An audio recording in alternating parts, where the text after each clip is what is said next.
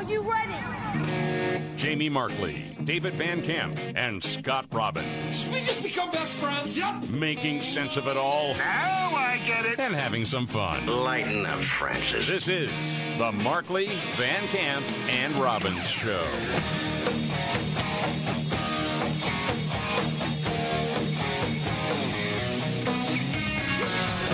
The Markley Van Camp and Robbins Show. Jamie Markley, David Van Camp, Scott Robbins. Okay, there's a lot of bad things about Biden being president. One good thing we've always been told he can relate to people, Golly, man. come alongside people that might be hurting.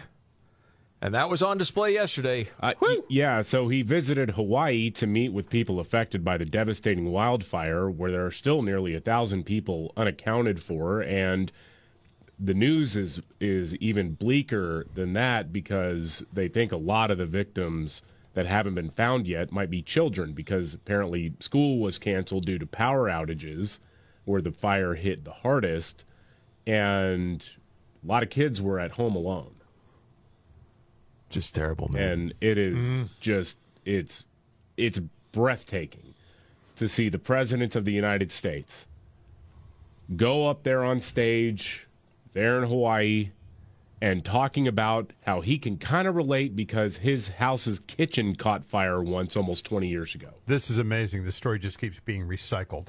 And it gets Well- worse every time he retells Yeah. it. Well, and just before we even play the clip, the outcry has been, where have you been? Yeah. I mean, two different vacations, okay, before he ends up in Hawaii. Yeah. I mean, the optics of that, and from everything you heard, it was finally people saying, hey, you know what? You really got to go there. Mm-hmm. I mean, this isn't anything that you can just ignore anymore. You really do, you know, have to go. And I think you have the audio, David, um, of this, and I've heard it, but it's pretty wild, man. Yeah, and and I, I want to start off playing the longer version of this, and it is Sure. long, but just to give you a sense of how just awkward the entire thing was, because nobody cares about a minor kitchen fire that you had in 2004, when there are a lot of people wondering if their kids are still alive. They haven't seen them. I mean, people that- have lost loved ones. Yeah, it it is. You know, I. It's like I'm not going to sit here and and say or try to say that the entire debacle is Biden's fault. Of course, wildfires happen, but yeah, here here is uh, Joe Biden talking about the wildfire. I'm playing it.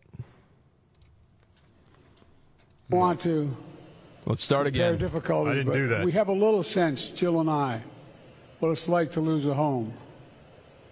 Years ago, now 15 years ago, I was in Washington doing Meet the Press. It was a sunny Sunday, and lightning struck at home on a little lake that's outside of our home, not a lake, a big pond, and hit a wire and came up underneath our home into the heating ducts, the uh, air conditioning duct. To make a long story short, oh, I almost lost my wife, my 67 Corvette, and my cat. Okay, All right, time out right there. yeah, Dude, he can't do this. You got to have the handlers just say we're not we can't put him out there anymore.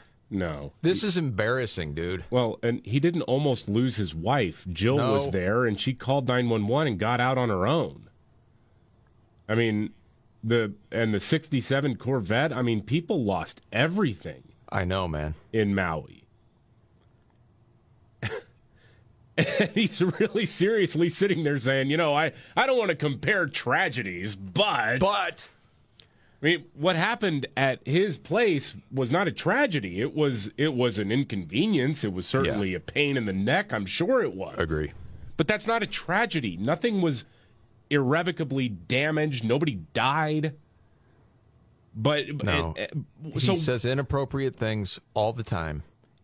Any other president in our history would be shredded for this stuff. But aren't these prepared remarks? Isn't somebody handing him this? I mean, is, is he freelancing this I think stuff? he is kind of freelancing it a little. Yeah, he goes back into the Yeah. stories. But it it's does- just like the same lies about uh, being on this train or this or that or whatever. He goes into the personal, you know, storybook that I think over time people have said, you know, it's really good when you do that because you really relate to people. But as he gets older and older and older, All this has been more debunked a million times. oh my gosh. You just keep telling the same story over and over again. And he, he went on from there. Oh, Okay. I, oh I know. All kidding aside, All I watched the firefighters, the way they responded. You know, there's an old expression. I grew up right across the street from a fire hall in Claymont, Delaware. There he goes. And the expression is God made man, then he made a few firefighters. You're all crazy, thank God. The only people who run into flames to help other people. And they ran into flames, saved my wife, and saved my family. Not- It didn't. They didn't have to save anybody. They were all out. It was a fire contained to the kitchen. He goes goes on. He gets back to Maui, by the way. Not a joke. The smoke and the firefighters here can tell you sometimes smoke is so thick from the windows out, it was that thick inside the home. And we were, we were insured. We did not have any problem. But being out of our home for a better part of a year was difficult. People don't know where their kids are, man. Yeah. Jeez. you know, there's these times, you know, different people as they get older. And there's that part of you that has sympathy because you can tell someone is slowly losing their mind. Okay? Then there are times when those people say really inappropriate things, sometimes mean things. Mm-hmm. And it's, you try to love those people through it, but there's part of you going, man, this person's kind of a jerk. Yeah. I think there are a lot of people that even voted for that guy are saying, you know what, this guy, he can't do this. He's got to go. I was saying earlier, you may hate Donald Trump right to the core. You may hate him and hate him and really blaze hate him. But how can you vote for that? As an alternative, how can you do that? How can you pull the lever for that guy? Well, I think a lot How of times it just comes down to politics. Just but it comes just down to it policy. doesn't make any sense. well, no. But they, they always figure, well, they, sooner or later, he'll be replaced by somebody else and the policies will be in place. Golly. Yeah. I mean, listen, if it were Trump and he was that bad, Oh. and he was that bad against Biden, I would vote for Trump. I'm admitting that fully, simply for the policies, figuring, okay, he's about to lose his marbles totally. He'll be replaced. That's the thinking. Yeah, I guess. Wow. But the, what ticks that- me off that's is the way that media protects this guy Oh yeah. so much. Um, it's disgusting. Uh, That is just really bad. Now, to me, this is also disgusting, but in, I guess, a dark comedy sort of way. What was admitted on CBS this morning Yeah. about the illegal alien crisis? Yeah, the- I'm sorry, migrants seeking asylum. Right. Well, they they were kicking around the border crisis, talking about how unfair it is that New York City has to deal with it now. Um, and the the roundtable discussion was incredible. It's like you realize you're on national television when you're admitting this stuff, right, guys? You would think so. Listen to this. I don't have it. A lot of people feel it's out of control here already. It truly is, and we've seen more of that over the last year. You know, I mean, listen, decades upon decades we've been talking about it, but now that it is in these big cities the way that it is, Yeah. it's time to pay attention. It's really hard to, in the absence of being able to work, if you ride the subway in New York City, if you visited New York City re- recently, you see migrants trying to do whatever job they can, selling Yeah. candy, selling drinks. Of course. The, the only solution here is clearly a federal one. Federal law needs to be changed so people can work. It's like no, actually, the federal policy can be changed that you clamp down on the border. One, and number two, no, it's been a crisis for a long time, and you people always cast judgment on these stump jumping racist rednecks in the South for daring to complain about it. Up yours. Now that it's in the big cities, we really need to pay attention Yeah. to this. No, it's like they fund the police. It, it's great until it comes to you. And it will, it does. And then all of a sudden, things change. I mean, when you don't have any skin in the game, you can say whatever you want, right? Well, yeah, you're basically saying, yeah, as far as all those coun- uh, states along the border and Yeah. then flyover country, I don't care about those people, but now it's affecting us. No, and, and, and we we, got to pay attention to this as a nation now. We can pat ourselves in the back and say sanctuary city. and we look good. We get all the virtue signaling moral uh, authority awards for doing that. And then it comes to your town. Then all of a sudden, whoa, hey now. It is. I mean, damn, man. Do you think it was going to stop with the southern states? No. At they some did point- actually because Well, it had for years. But there's no place to put anybody, so you start moving them to, to places that declare themselves as friendly and hospitable, and we'll take care of you. Okay. Yes, that's what. Damn, we've seen. man. Okay, tomorrow night, big debate. Who's excited? Uh, Kind of am. eh, It'd be kind, kind of fun. I'll watch it because it's part of the gig. But you know what? I I I I got to be honest here now. Sure. What hit me like a ton of bricks was how I uh, we under as we talked about Trump is skipping the debates and saying, well, if you're if you're running the campaign as you've put it, Jamie, would you tell him to do anything different? He's up by a lot. He has nothing really to lose here. Like that does make sense, Mm-hmm. but it actually goes deeper than that. Okay. Because I wonder how many people are not going to watch this early, early, early debate because Trump's not on it. There'd be a lot of people. I mean, because now Yeah. it's like, okay, well, so it's going to be a regular Republican primary debate several months before any caucuses or primary votes happen. Mm-hmm. So actually, it does protect Trump's brand even more than what we had thought. in a lot of ways. And not only that, because this is on Fox, at the same time, Trump is doing the sit down with Tucker Carlson. Right. Great for Tucker. Hey, Fox, get yourself some. Right. that, that kills me. And for Trump, it's smart to do. We don't know exactly how that interview is going to go. But in the end, how many people will watch the Tucker Trump interview against the debate? I bet it's twice as much, maybe three times as much. No. Because that thing's going to live on X, Twitter, whatever you want to call it. It'll be all over different social media. I mean, you'll see clips of the debate, but watching it as far as actual viewed minutes, I'll bet you anything. The Trump Tucker uh, sit down will get a lot more views. It'll probably be more newsworthy, too. No doubt about it. Because you never know with Tucker. He might try to hold Trump's feet to the fire on some things. Trump may say a few things he's never said before. You're not quite sure. I mean, I, it's not that I don't think the debate will have interesting parts to it. I think it will, especially with everybody going after DeSantis, and then there's going to be some sort of battle between Vivek Ramaswamy and Ron DeSantis, and that could be, you know, fun to watch. But a lot of it's going to be politics as usual. Talking points I can hear coming from Mike Pence and Nikki Haley and Chris Christie's going to go after Trump and whatever. You know, we'll see what happens. Um, but yeah, I guess by Friday we should set the old reminder right now. Mm-hmm. By views, if we could somehow table it together, who has more racked up at that time. Hmm. That'll be really, really interesting. Anyway, a lot going on today. Did you see the whole piece about the electric vehicle bubble is starting to deflate? This this is not good news, especially for car manufacturers. We'll get to that, and the CDC has a warning we need to get to coming up. The Markley Van Camp and Robbins Show. Jamie Markley, David Van Camp, Scott Robbins. Did happen to see this today out of the Wall Street Journal. The electric vehicle bubble starts to deflate. I'm like, okay, what exactly does this mean? The subheadline is Biden is imitating China just as its industrial policy starts to crack. Yeah. Have you seen the stories of fields of electric vehicles rusting in China because nobody wants them? Yeah, I mean, just to go along with the story, it mentions that Tesla last week slashed its prices in China to boost sales in this oversaturated EV market.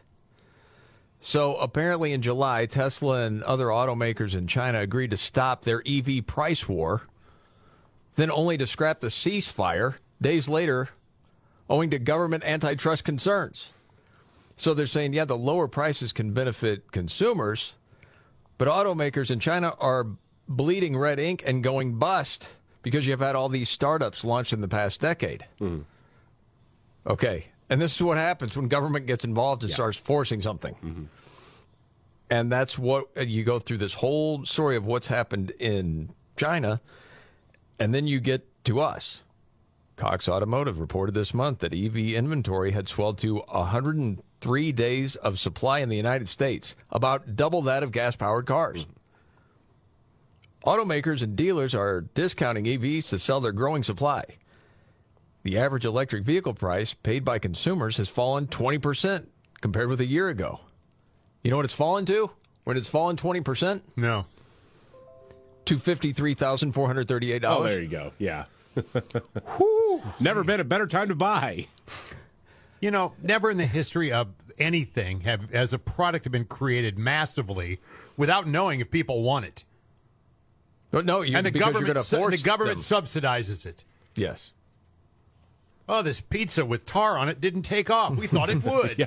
Well, it, But it'll save the environment. exactly. yeah, it, it has happened, and the problem is it always fails. I mean, that, It always fails. You got to know if you have a market for something before you throw a billion dollars at it, mm-hmm. don't you? It goes on to say Ford recently reduced its EV production targets as its losses and unsold inventory grow. God.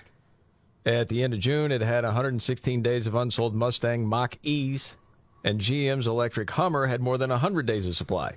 And this is a growing economy. Unbelievable. So get this. Then traditional automakers will have to raise prices on gas powered cars to compensate for their EV losses. The United Auto Workers executive said uh, on Sunday that there's threats to move production um, of Ram 1500 trucks to Mexico from suburban Detroit just to reduce costs.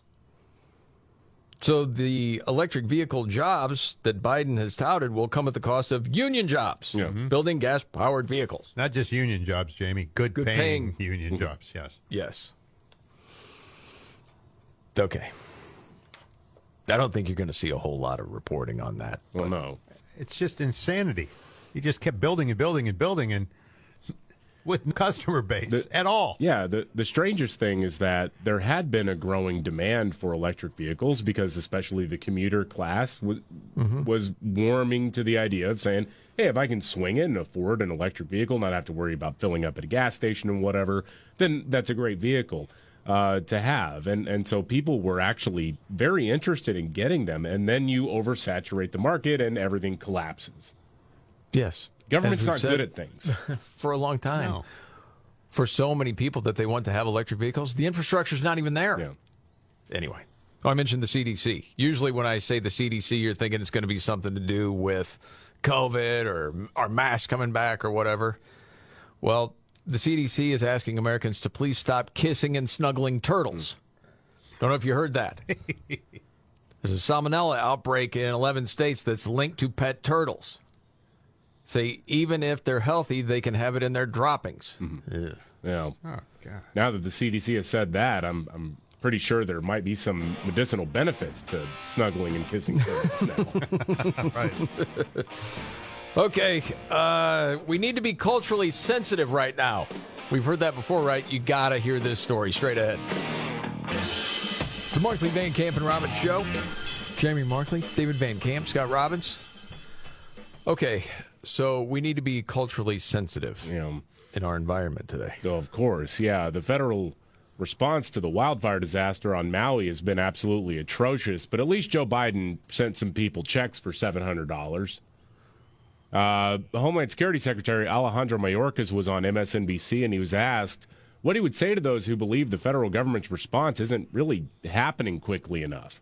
We are working with experts so that we are culturally sensitive to the needs uh, of individuals uh, on the island. We're doing everything that we can. In a travesty like this, uh, there is going to be heartbreak. Culturally sensitive. Right. Uh-huh. What does that have to do with people needing water, food, shelter, Right. basic needs? Is there a culture that doesn't need that freaking stuff? I don't know. I'm sure, but I've heard this several times from the administration. The culturally sensitive thing. I mean, I'm, not, I'm unclear right now how that makes any sense at all. Yeah, because you're not right now. You're not talking about trying to salvage whatever is left of uh, certainly old cultural uh, uh, monuments uh, that are left on the island from days gone by. It's not. You're not. That you're in the triage phase still. Right. You haven't even accounted for nearly a thousand people. Yeah. That Like that's more important than anything else right now. You don't need to be focused on uh, on old cultural remnants. You you, you got to be focused on rescuing people and, as you said, Jamie, getting people housed and, and fed and hydrated. That's the Right. important thing. I mean, my gosh. But they slide that in there like without any explanation as to what it is they're talking about. Well, I mean, different stories of, you know, well, you have to be culturally sensitive to this area. Uh, Okay, that's all fine, but let's work on the basics first. And it's always choosing these words, especially from this guy who should be in jail, to be honest with you. I mean, when you. The border, Yeah. the border is secure. I mean, that's that guy's Sergeant Pepper. Yeah. I mean, that's his crowning achievement is letting millions upon millions of people into the country and pretending that the border was secure, that he was actually concerned about it. And he's lied, I don't know how many different times. I mean, it, it should be a public caning and then jail with that dude. It's hard to listen to anything he says. I mean, he has absolutely no credibility. Just an activist. And so, and of course, he's got time to go on MSNBC. Mm-hmm. I mean, you think about all the crises going on right now that should be director of Homeland Security. You shouldn't have time. You should have other people, yes, people that go on those shows. Are you kidding? Have you seen the viewership of that? You have time? You shouldn't have time. No. He's an absolute joke, man. Uh, Like so many in that administration. I could keep going. I know we got other things to get to. Biden should be in jail. Garland should be in jail. That guy should be in jail. There's probably at least four or five others that I just haven't thought of off the top of my head. Ned. I don't know if Ned should be in jail. No. He's just kind of a used car He- salesman. Yeah, Ned Price know. is just a spokesman. I mean, he's not not really a decision maker. Yeah. And not the good used car salesman either. talking to one that's looking for the undercoating and all that nonsense. Mm-hmm. We'll just slap an ankle bracelet on him. That'll be fine. That'd be good. But the other guys have honestly earned it. Oh gosh, yeah, yeah. I mean, I believe that 100%. I know people are like, are you just joking, right? No, I'm not. I'm serious. Okay, it's that time of the show. Going around the table may not be the biggest story out there, but it caught your attention. Today, David, what's your story? Okay, th- this one it caught my attention just because it made me so sad for the good people of Scotland because apparently they don't know what humor is. Very strange. Uh, there was a comedy festival. Well, it's not really just a comedy festival, kind of an arts festival. It's a big deal in Edinburgh, uh, the Fringe Festival. Uh, apparently, though, they have a contest to see who can submit the funniest joke, and it's voted on by like 2,000 people. What is the funniest joke? And Okay. this year's funniest joke, the funniest joke that somebody told was this. I started dating a zookeeper, but it turned out he was a cheetah. That is like someone showing an iPhone to a nomadic tribe in the mountains of Afghanistan. It's only remarkable if you've never seen it before. No, that was funny. What you just said, David. I feel so sad for the people of Scotland. I know somebody that might want to move to Scotland.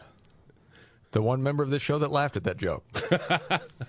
I kind of thought it was sort of funny. Well, yeah, I mean, the- it's it's I fine, mean, but it's it's cute. The guy, the guy who wrote it, got a job at SNL. By the way, well, some of the other contenders, by the way, when women gossip, we get called the B word, but when men do it, it's called a podcast.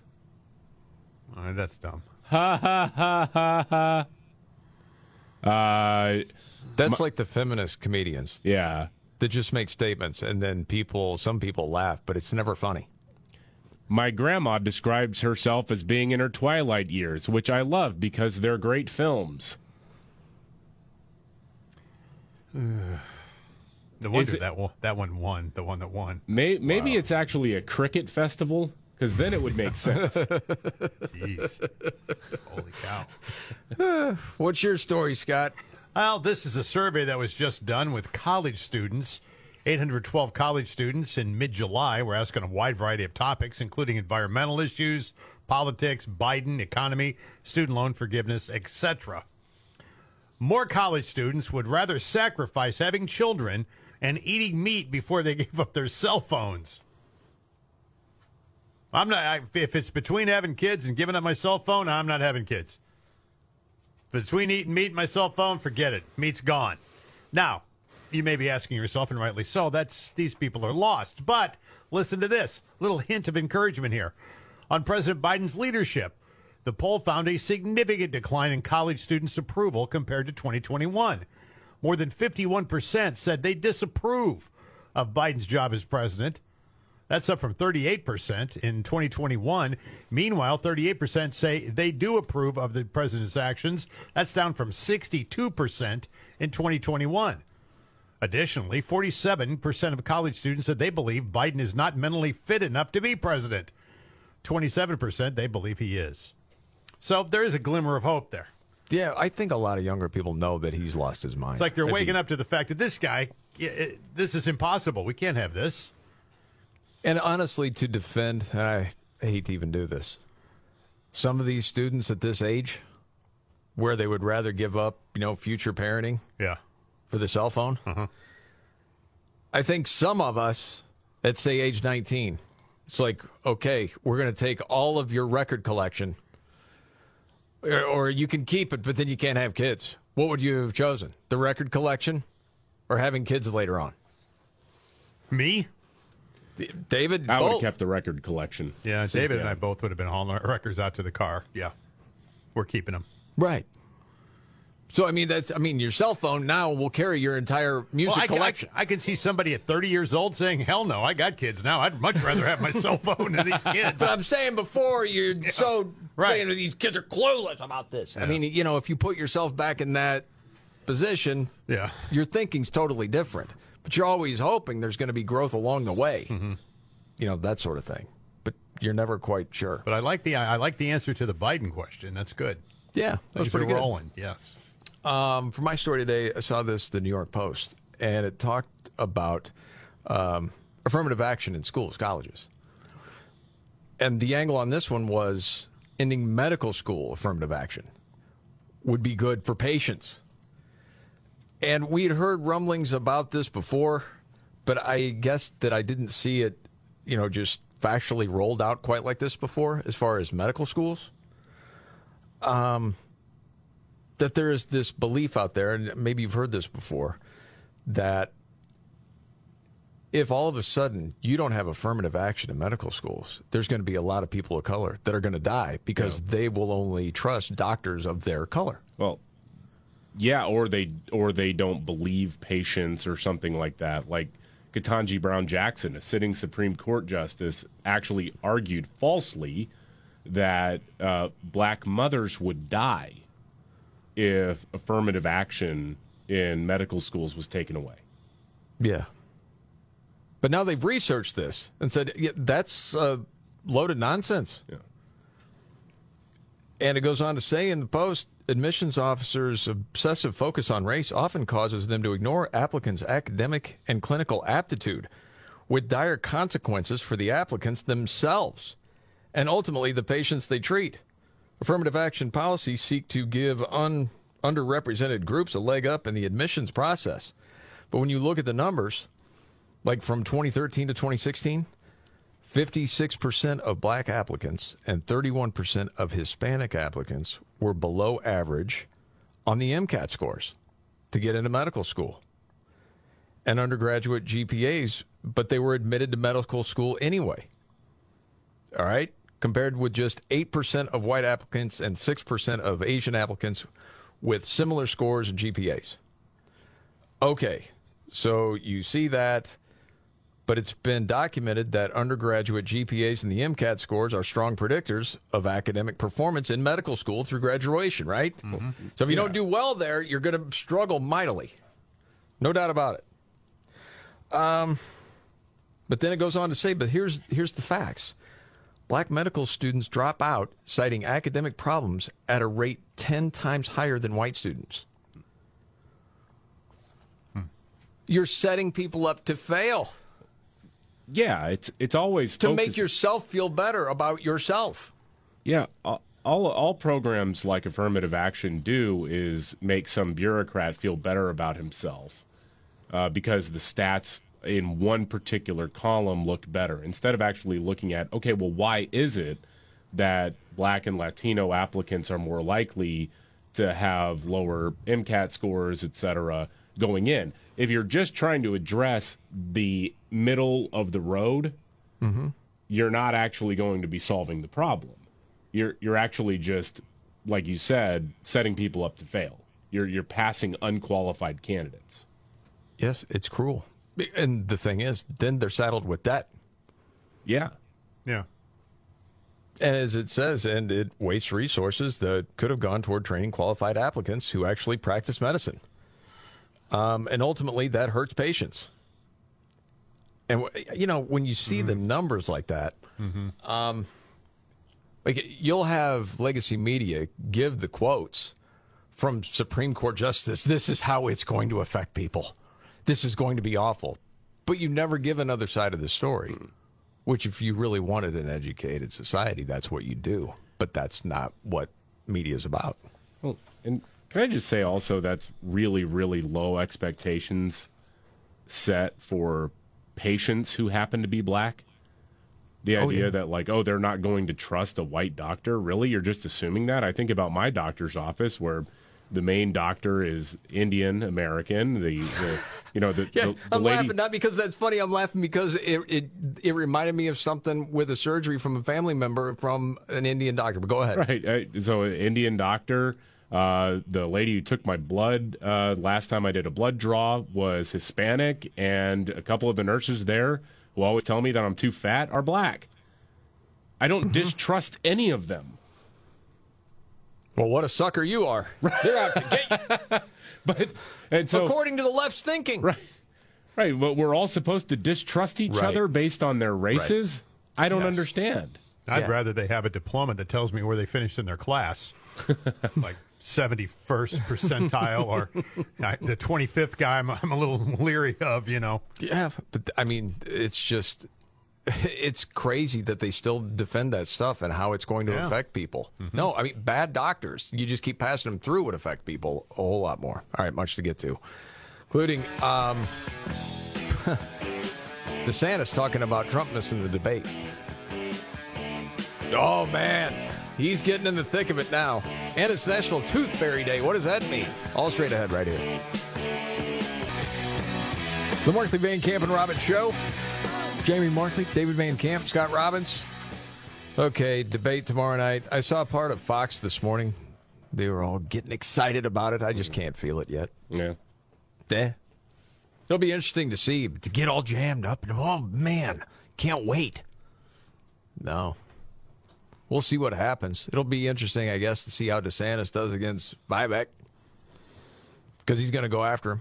Yeah. I think everybody's going to go after DeSantis. Oh, but yeah. he's on the offensive on Trump right now. Yeah, that yeah, he is a little bit. Uh, so Trump, of course, is not going to show up for the first Republican presidential primary debate tomorrow night, uh, and his top opponent, uh, Ron DeSantis, weighed in on the snub.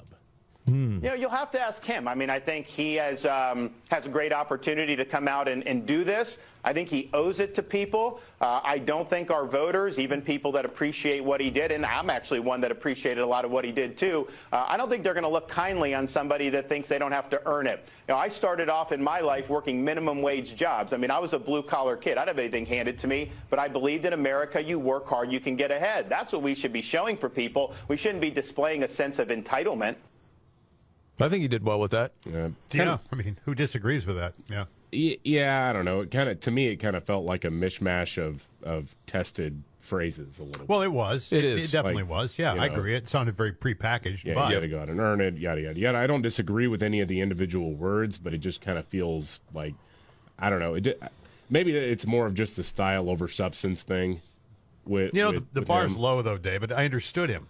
Right. Well, that's true. You actually That's- understood what he had right, to say. yeah. He, he didn't say true and a dashed under Dashed the under pressure. the pressure. Yeah. Well, I mean, and it's hard not to think as he's talking. Yeah. Because I like Ron DeSantis. So when he says, I, you know, I think a lot of people feel, feel like you got to earn it. Some do, but the Trump faithful don't. He's already earned it. Mm-hmm. He doesn't have to do anything. Because there are plenty of people that are going to vote for Trump no matter what. So I don't think that's exactly right. But he's trying to sway the other people Yeah. that right now might be saying Vivek's my guy or I'm for Nikki Haley or whoever else. Who said that? There's Nikki like- Haley, like there's four like- percent, right? And there's there's like three people who Yeah. are all They all in get polled, for too, Nikki Haley. time, yeah. yeah. Yeah. I mean, uh, that's what you always wonder, right? When you see 4% here, 4%, 3%. Okay. Who are those people? And Nikki Haley's only 4% ahead of me. But she was your lady there for a while. You've soured on Nikki Haley? Yeah. Why? She rebuked my advances, Jamie. Boy, that's a long line. wow. This is the Markley Van Camp and Robbins Show.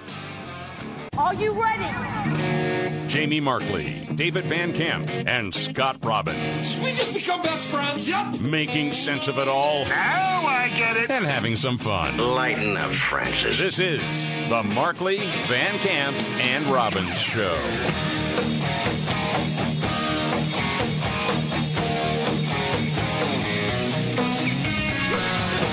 The Markley Van Camp and Robbins Show. Jamie Markley, David Van Camp, Scott Robbins. Okay, Hawaii, tragedy. Time for someone to go there, put their arms around people, give them some sort of comfort. Biden's supposed to be able to do that well, correct? Biden is apparently the guy who can do that. Remember, David Chalian, the uh, one of the chief political commentators on CNN, said that the way that they had dressed up the whatever the the the, the, the Washington Monument and Yes, the that surrounding guy. area, the National Mall, made it look like Joe Biden's arms were reaching out to hug America. Well, he was he was the empathetic guy, right? Joe I mean, he was the the, guy guy, to do it. Now, to never- heal the wounds that Donald Trump caused in this country. Now, now, never mind that. Uh, apparently, while he was in Hawaii, there was a an event that he was at, and it appeared that he was falling asleep during said event. No, You see that video where he's like nodding off? well, his people said he was praying, Ah, yes, of course, yes. That's so stop it, exactly what he was doing. because he is a religious man. He's Oh. a deep faith guy. Yes, It's the new resting my eyes. I'm not Right. sleeping. I'm praying. right, right, yeah. praying. Well, he visited Hawaii to meet with people affected by the devastating wildfire, of course. And, well, empathetic Joe brought up the fact that his house had a minor kitchen fire a couple of decades ago. Oh, And they ran into flames, saved my wife, and saved my family. Not hold on a second. Did his wife make the call? His, yeah, his wife is the one that called 911. It was 2004. He wasn't there, uh, but there was a lightning strike, as the story goes, and that somehow prompted a small kitchen fire. She's outside the house. They didn't rush in to save They- her. No, they went in to, you know, pour a cup of water on the flames and put it out. He's making it look like they had to bust down to save her. Right. And again, he's talking to a community that has been damaged by uh, uh, just this horrible tragedy, these wildfires. Dude, there are kids missing. The people, they, they don't know if their kids are around. And that's what he's saying. Not a joke. The smoke and the firefighters here can tell you sometimes smoke is so thick from the windows out, it was that thick inside the home. And we were we were insured. We did not have any problem, but being out of our home for a better part of a year was difficult. Yeah, it was hard. Yeah, we, we had to stay at the vacation house. Mm-hmm. And that's how I'm empathizing with you, the people of Hawaii. Uh, uh, you know, and there's like a thousand people who are missing, many of them apparently children. I know how you feel. Scott, remember when you had those heart attacks? Yeah, I don't know if you remember this. Biden came to visit you in the hospital.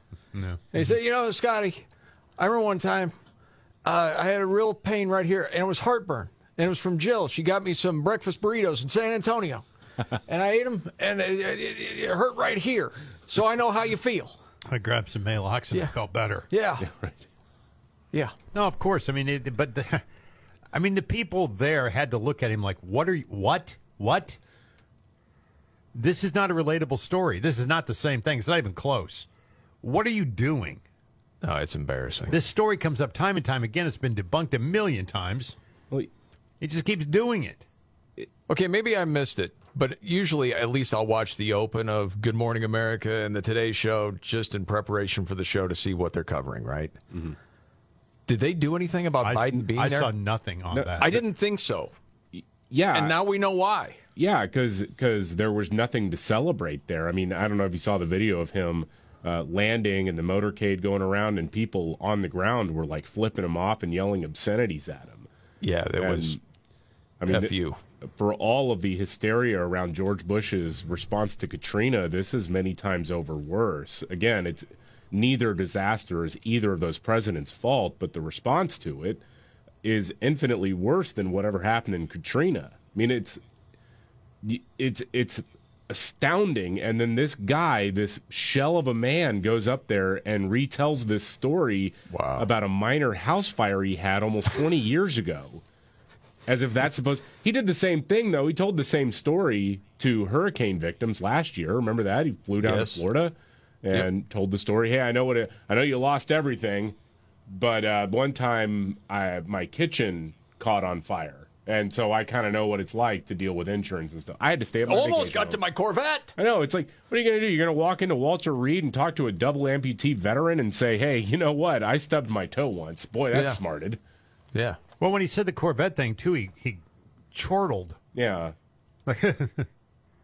No, dude, that's a guy that's lost his mind a long time ago. But we're, it's like we're all playing pretend. Next week he'll identify as a woman. Who knows? Everybody's playing pretend. Oh yeah, just go along with it. Whatever. Yeah, yeah, great job, dude. By the way, completely separate story, but including Biden. So we're told all the time that Bidenomics is working, right? Uh, saw this piece talking about tell that to the millions in debt and going hungry. Yeah. Yeah. I mean, there are so many things that just don't match right now when you're hearing people talking about the economy, jobs, and whatever else. But everybody knows you're paying for a whole lot more than you were two years ago, and you don't have as much money as you had. Right. You know, compared to what the cost is of everything. And it's laid out. Well, and here's the thing, too. Um, as it gives an example, January 2021, an estimated mm, almost 24 million people, sometimes or often, did not have enough food to eat. Is what it says in this survey. Um, recent data from July 2023 shows that number has skyrocketed to over 27 million, an increase of over 3 million Americans. So that doesn't sound like, see, the economy is gangbusters right now. Wait a second, more people are worse off. Hold on a second. Another stat African Americans have been hit particularly hard. More than 5 million black families said in July 2023 that they sometimes or often don't have enough to eat. That's an increase of over 848,000 in just two years. When the total's 5 million, that's a huge percentage increase. Well, they they can sleep well at night because even though they're hungry and they can't afford rent, you know that Joe Biden uh, uh, put a uh, black lesbian in charge of his White House communications stuff. Yes, and he cares. So he cares. Then if you don't vote for him, you ain't black. Right, exactly. Because he actually did say that. Yes. Okay, and you had a story about Trump? He was joking around? Yeah. Uh, so uh, he he's going to have to post uh, later this week. Bond is two hundred thousand dollar bond for his Fulton County case, Mm-hmm. and they're saying, well, this is about you know ensuring that it doesn't go anywhere or whatever. So he made a joke about him being a flight risk on Truth Social.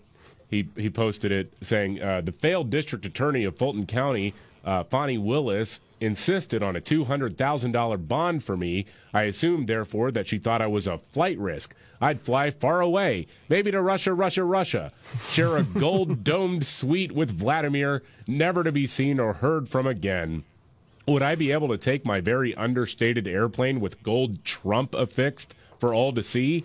Probably not. I'd be much better off flying commercial. I'm sure nobody would recognize me. It's pretty funny. It is. Yeah, give him that. I'm looking forward to this interview he's going to do with Tucker. Oh, yeah. I am honestly, I hate to say it, but I'm more excited to see how that goes as opposed to the Republican debate on Fox. You know, Tucker was one of the few guys who was openly critical of him. I know. Which is going to be fun if he continues down that path. Yeah, I mean, it's like you don't want to see somebody that's just unfairly going to hammer him. No, no, but not I mean, at all. just in No, an honest no. way, say, "Well, hold on a second, let's talk about this." But ask the questions anyway, right? Yeah. yeah, It, it reminds me of you know going back to 2015 and the 2016 cycle. There was one guy in conservative media who could credibly, you know, because you knew it wasn't being shrill about it or anything. He could credibly challenge Trump and did often, and it was always entertaining and interesting and illuminating. And that was Bill O'Reilly. You're absolutely right. Because they could go back and forth. And, you know, Bill O'Reilly didn't come across as somebody who was just trying to shiv Trump or anything. No, But no. It, it was always the sort of laid back, okay, come on, Don. Really? That kind of yes, stuff. yeah. You know, I saw a clip of him the other day, and it didn't seem like a whole lot had changed in that he's fair to Trump, but he's also critical on some things, Mm-hmm. and he certainly hears from, you know, Trump enthusiasts. Yeah. Well, you're way off on that one, Bill. Just interesting. I mentioned earlier, uh, it's National Tooth Fairy Day. I don't know what you're supposed to do with it, but it is. Uh, okay. Um, 81% of Americans say the tooth fairy is welcome in their home. Okay. So I guess that means other people are not recognizing the tooth fairy, which is fine. Oh. One of the first androgynous figures. The tooth fairy? Yeah. Not female? I don't know. Wasn't quite sure ever. Like a Peter Pan type thing, you know? I don't know. I, don't know, I just always figured that the I tooth thought so fairy too, was but I've been told that female. that's not necessarily true. According to who again? Is that popular? Like, has that been around for a long time? Yeah. Yeah. I'd never heard that before. Yeah, that it's a guy in drag.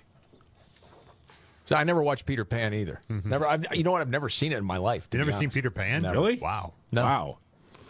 Man. Was I supposed to as a kid? No, I don't know. I mean, I saw it. David saw it, right, David? Yeah, I saw it. No, it's pretty Yeah. popular. I'm not. I'm not judging you for seeing it. I know that I'm one of the few that's probably never seen it in my life. But I, my growing up, my family wasn't a big like Disney family. Mm-hmm. You know, it was more Smokey and the Bandit We stuff went like to like that. one movie a year, and I mm-hmm. think that was the one that year. Okay, all right.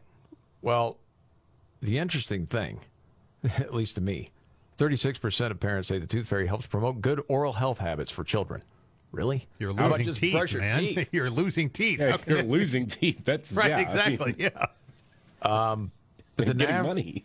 the national average payout is now $6.23 per tooth. Oh, my. What? Wow. That's So what- a, I'm just going by what I'm reading, yeah, man. Yeah, that's a lot. Man. Only thing I would get was a used button to put on my hand-me-down pants. Oh, buddy. Finally, I can button up my pants. Oh, stop it. You got at least a quarter, didn't you? No, we didn't. We didn't do the tooth fairy in my house. Oh, okay. I got like a quarter, I remember. Something like that. Yeah. Okay, as a parent, did you ever forget? Uh, no, I don't think so. I think she got, I think it was like a dollar, two dollars every time. Never forgot on the first one. I don't think we forgot on the second one. By the third one, Yeah. twice. And once was once two nights in a row forgot. Oh no!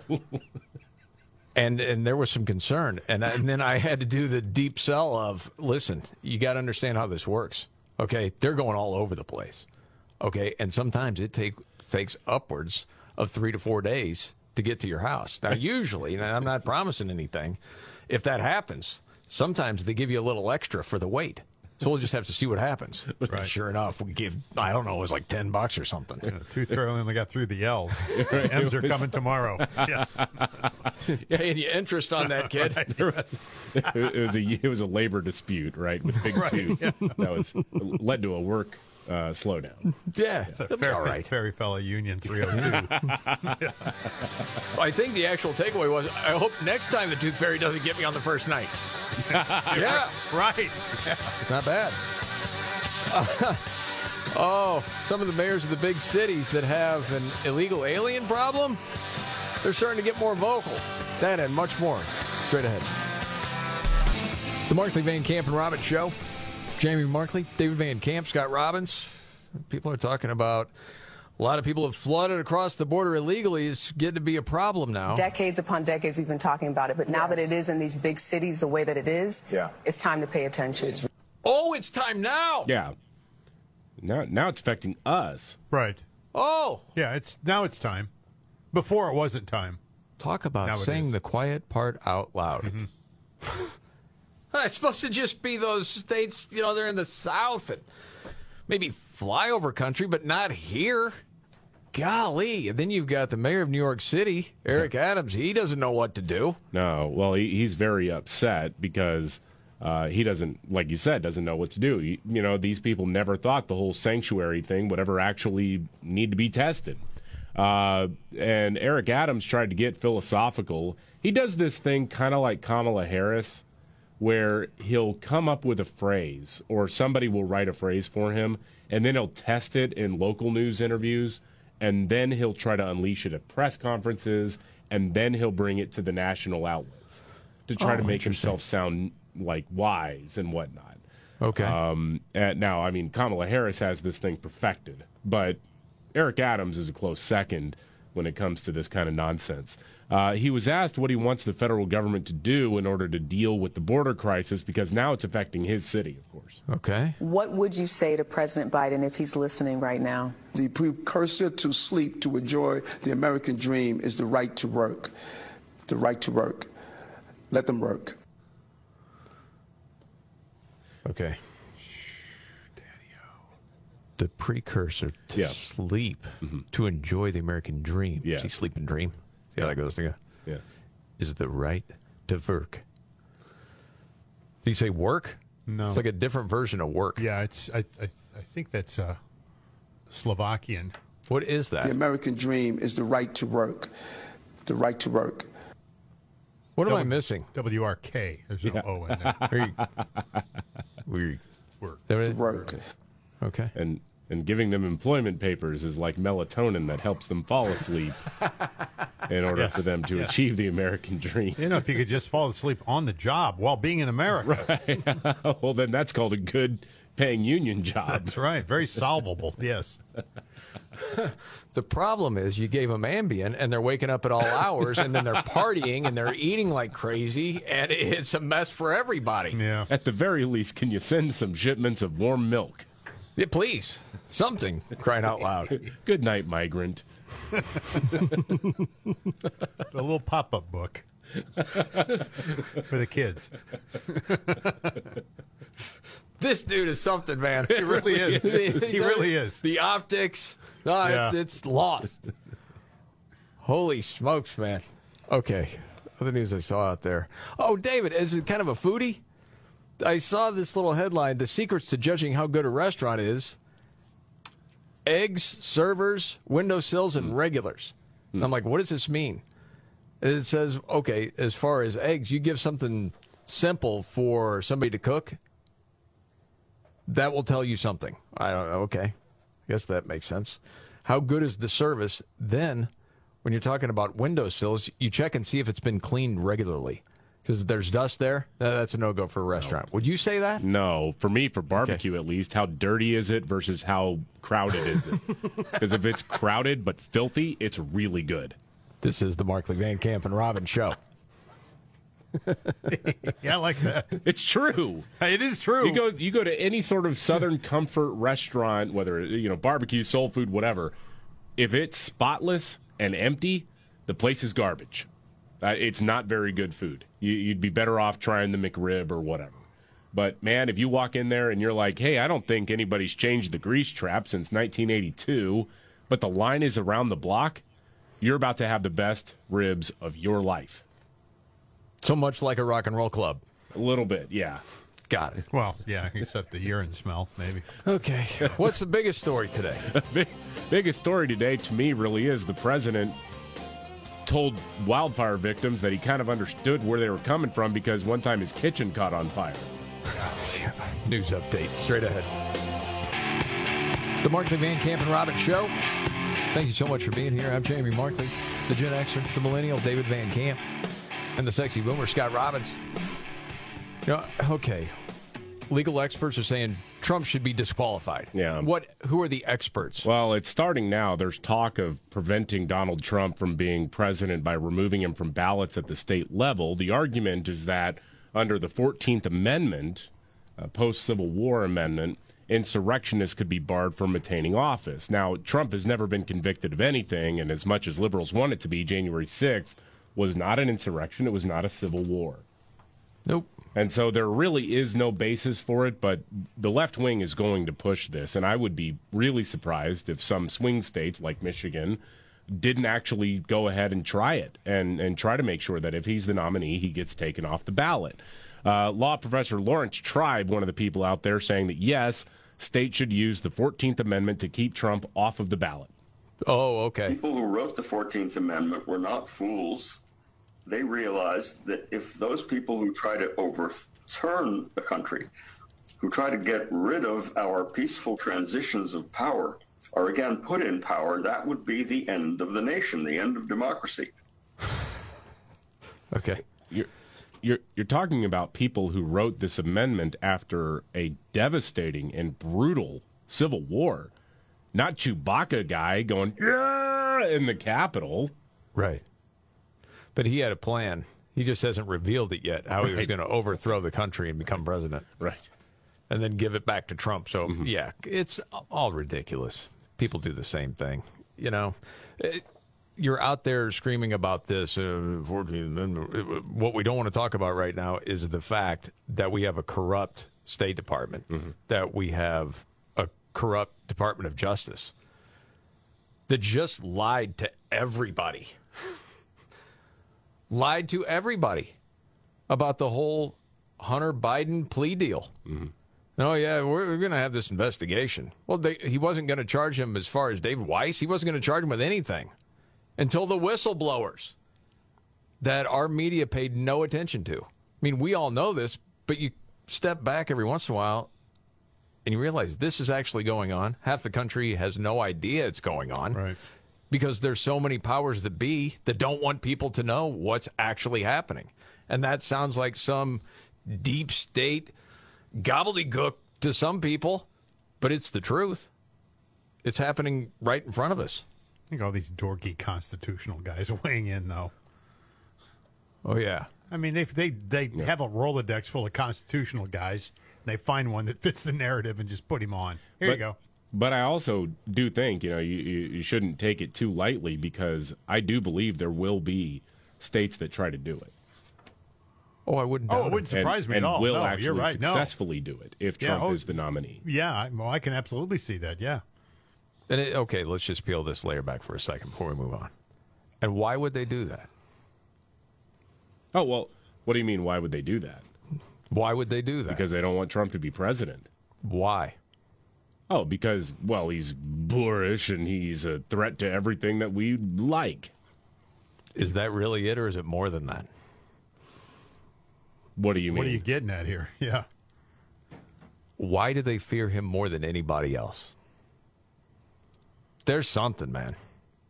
We've never seen anything like it. Mm-hmm. Like him? Yes. No, of course not. And I know, man, you can say, well, listen, that guy was going to drain the swamp before. What makes you think he's going to drain the swamp this time? Who knows, man? I'm just throwing it out there. Maybe he maybe he truly did not realize how deep the swamp was. Yeah. None of us did. Yeah. Well, I, I think part of it though is also using Trump as a test case for for because we've already seen it right. Like uh, Trump was Hitler, but actually the guy who's more Hitler is Ron DeSantis. Blah blah. You know, we've been hearing actually those arguments being made. Now Trump actually does have a problem with some of his behavior where he puts himself in vulnerable positions. Absolutely. And and he says things that a lot of people find either embarrassing or objectionable or whatever. So he's kind of a quote unquote he's he's an easier target than somebody else. And now the left wing sees an opportunity to set a precedent that hey, we don't like this guy, we're going to take him off the ballot. Yeah. Then again, you go down that road, ask me how much I care about January 6th. How much do you care about January 6th? Not at all, because what they're, what Laurence Tribe and what is probably going to make it to a state house in some swing state somewhere Mhm. is infinitely more dangerous than Oh, a yeah, bunch I of agree. goobers walking into the Capitol. Yeah. Yeah, it's when you take a step back and look at everything that's happened over the last eight years, man, it's crazy. Can you imagine all hell will break loose? Oh, if that happens? Oh my gosh. Yes. They will. You look at so you know, many you and I things that have are talked happening about in this the country. before, the whole Civil War thing again, right? I mean, splitting the country in half and taking up arms against each other and all that. I mean, my gosh, man, it I sounds so far fetched. Yet, Well, I think what ends up happening is more and more people they choose where they want to live. And is it going to be a red state or a blue state? Mm-hmm. That's what I think more li- more than likely is going to happen. And all these blue states will just be Thunderdome. I mean, it'll just be, you know. Well, as I've said before, if that happens, if you got the red states of America and the blue states, the deal is it's three years. You choose the blue state, you can't come to the red state for three, at least. I want to make it five. No, you got to live with those crappy policies. That's your choice. Okay. Let's talk about the wildfires. There's a way to stop them, according to this governor. Yes. Well, Eastern Washington is dealing with wildfires as well, and uh, Governor Jay Inslee says we need to stop using oil and gas in order to prevent wildfires. Based on what, Jay? Ba- based on feelings, because it's climate change, don't you know? And because he's Jay Inslee. Yes. Yeah, of course. All right, Jay. Uh, go ahead. The fact of the matter is, there's a beast at our door, and that's the beast of climate change. It seems like the whole world is on fire. We need to defend ourselves from climate change. We need to to decarbonize. Climate change is the beast that Yes. unleashes the wildfires? Yes. And this has been going on since the dawn of time? Uh, this beast has always been around, this carbon? Yeah, that the, the beast at our door, and it's called climate change. That was actually left on the Iron Maiden cutting room floor. They it just didn't say- sound metal enough. Wow. Okay. So this beast at the door that is carbon, Mm-hmm. it's coming back. It will return. It will possess your body and make you burn. Of course, it has the fire. It has the force. It has its power to take its evil and take its course. Nice. Okay. Uh, what was that, Jay? To decarbonize our economy so these fires don't ravage us. There's not enough fire trucks in the world to protect us if we don't stop climate change. No, it's it's not actually about climate change though, because even again, if you if you talk to the experts on this, many experts will say, well, that's that's that's one of the underlying things, or they may bring it up. But nobody credible is really saying wildfires are because of climate change. It's because of land No. management, land use, agricultural expansion, and then uh, uh, invasive grasses that come in and get burned up and wipe out large swaths of land. Uh, and then the problem is they don't just die, they come back and then they dry out again and then they catch fire again and it's a vicious cycle. It's always been that way. Yeah. And to say, oh, we got to decarbonize, we just got to do this. It's, you know, some other huckster that's just taking a situation saying, how can we convince people this is about climate change? Hmm. Here's how we do it. Okay, fine. So tired of that. How many people believe it? Too I know some kids believe it. I mean, they indoctrinate the kids in school on that stuff all the time. Oh yeah. I mean, I I think a lot of adults believe it too because they just never want to challenge. They they never want to even hear a challenge to their ideas. And what the left has done so successfully is that anybody who says, "Well, I don't know if this is actually climate change," that seems kind of an odd way of framing a natural disaster. Immediately, they jump on you as a climate denier. Oh, you Right, just right. think the whole thing's big hoax. Blah blah blah. Right, but but they never take a step back and think, wait a minute. So what Jay Inslee is arguing here, and many other climate alarmists are actually arguing, is that if people stopped driving SUVs, wildfires wouldn't happen. Right.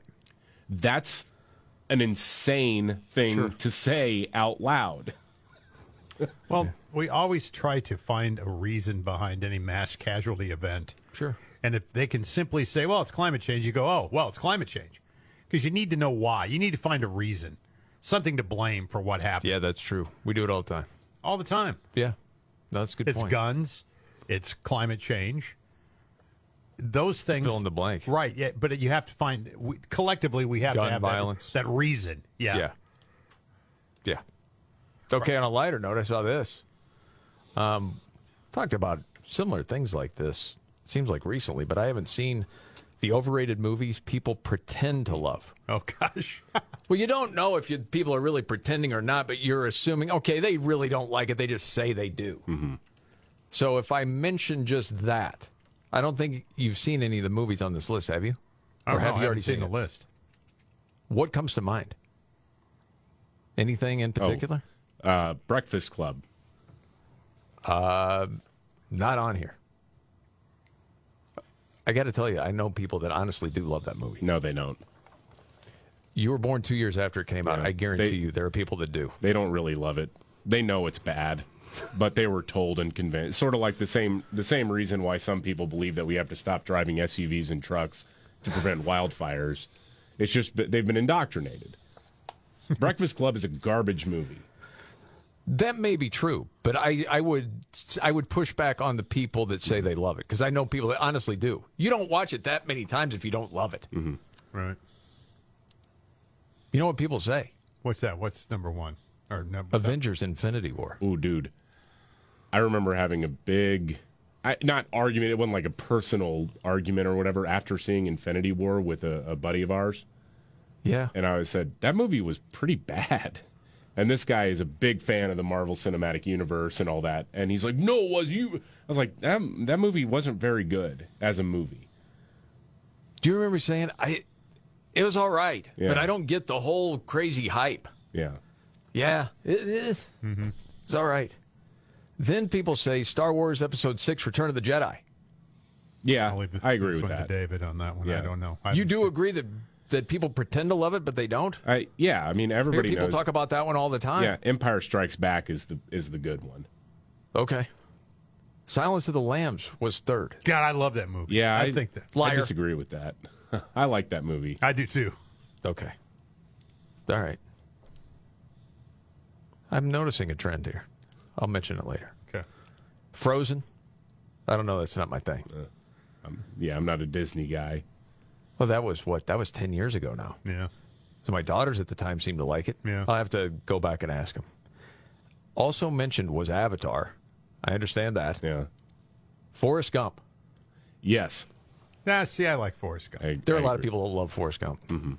Even from the people that say it's terrible. And it's really problematic when you look back on it Oh, in history. God, I, please. I mean, you watch it through new eyes when you learn that Jenny is actually the villain here.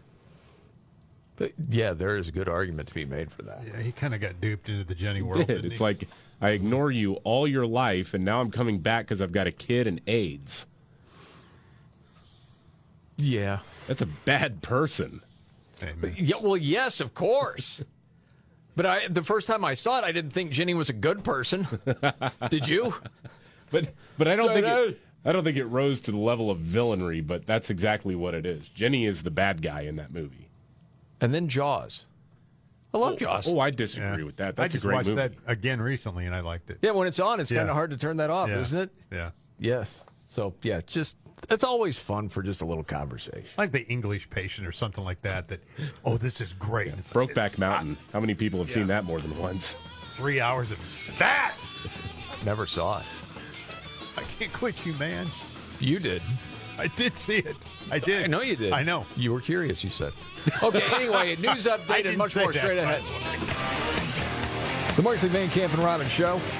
Jamie Markley, David Van Camp, Scott Robbins. We was always together, like peas and carrots. All right, Forrest Gump update in a second. All right, before we get to that, we got to get to this story about Massachusetts. Yeah, there's been a huge development for Second Amendment rights in America. A state judge in Massachusetts has just ruled that a state law requiring non residents to get a temporary license to carry is unconstitutional. Now, this will still be making its way through the courts, but it was uh, made possible because of the Supreme Court's ruling on New York's concealed carry permitting process, where it was the May issue, whereas a judgment call left up to local officials to whether or not Yeah. you got your license to carry.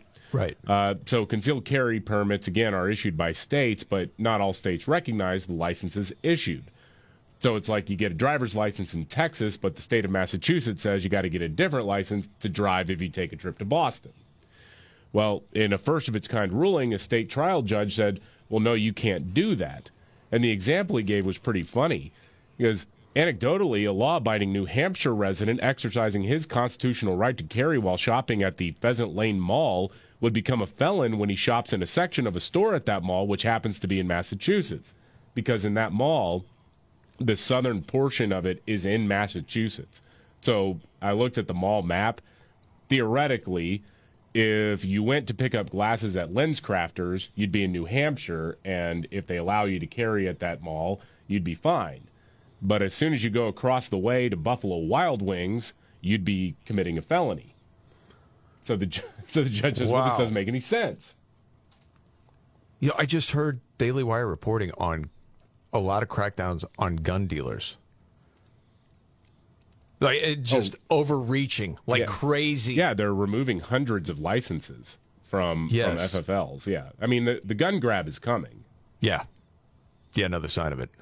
Okay, Forrest Gump update, and that is because we were talking about there was this list that somebody put out the most overrated movies people pretend to love, and Yeah. Forrest Gump was on that list, and we were debating that, and we got feedback about something in the plot. Well, uh, we had a listener say, "Hey, you guys, uh, Jenny didn't give Forrest AIDS," and I don't think we said that, but No. just to clarify, I don't think you, Forrest ever had AIDS, did he? No, that I'm aware of. Well, the one we actually don't know for sure. Uh, Okay. Because you don't know what happened. You know. Right. Anyway, but but no. What I, my point was, she Jenny's a bad person because she you know pushes Forrest Gump away her entire life and uh, then comes back when she's got a kid and AIDS. Okay, wasn't that because she knew she was going to die, so she wanted the kid to be with the kid's dad? Yeah. Here, I'll saddle you with a kid while I die of Well, AIDS. then no, he's the dad. He's the real dad. Th- I thought that was it. And if it's not that, I I don't want to know it. Forrest Jr., right? Maybe maybe Forrest did get AIDS from Jenny. Though. We don't Oh, know. stop. The movie never addresses it one way or the other. That's for the second one coming out. this is the Markley Van Camp and Robbins Show. Are you ready? Jamie Markley, David Van Camp, and Scott Robbins. We just become best friends. Yep. Making sense of it all Now I get it. and having some fun. Lighten up, Francis. This is the Markley, Van Camp, and Robbins Show.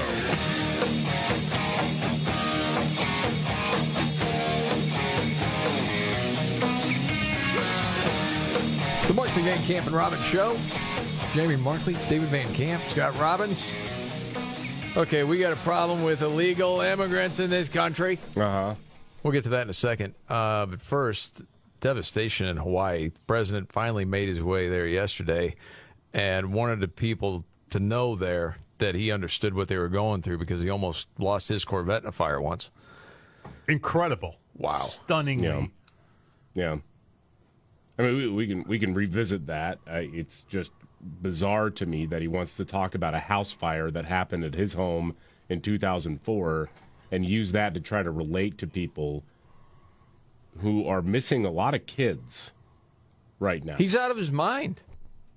I I don't know what else to say to that. Years ago, now 15 years ago, I was in Washington doing Meet the Press. It was a sunny Sunday, and lightning struck at home on a little lake. It's outside of our home, not a lake, a big pond. Okay. Well, we can stop there for a second. So he's trying to paint this picture. Uh, it was a sunny Sunday. Was he trying to bring up images like 9 11? It was a sunny Tuesday morning. Golly. You get what I'm saying? Yeah. Like trying to paint this picture. It's sunny, but then lightning struck. What? That's a head scratcher. and hit a wire and came up underneath our home into the heating ducts, the air conditioning duct. Yeah, whatever. To make a long story short, I almost lost my wife, my 67 Corvette, and my cat. But all kidding aside, I watched the firefighters. And I know some of you right now are not sure where your kids are. So I can feel you thinking about my cat and that Corvette. What's that mean? And then going on to say, eh, and, you know, the firefighters who came there and they, they saved her. She called them from Yeah. outside the home. Yeah, she was she was fine. I'll tell you what, if Donald Trump said that, they'd be trying to find out what the weather was like on that day. Dude, Trump lied. It wasn't sunny. you know that that's the It thing. was partly Remember cloudy.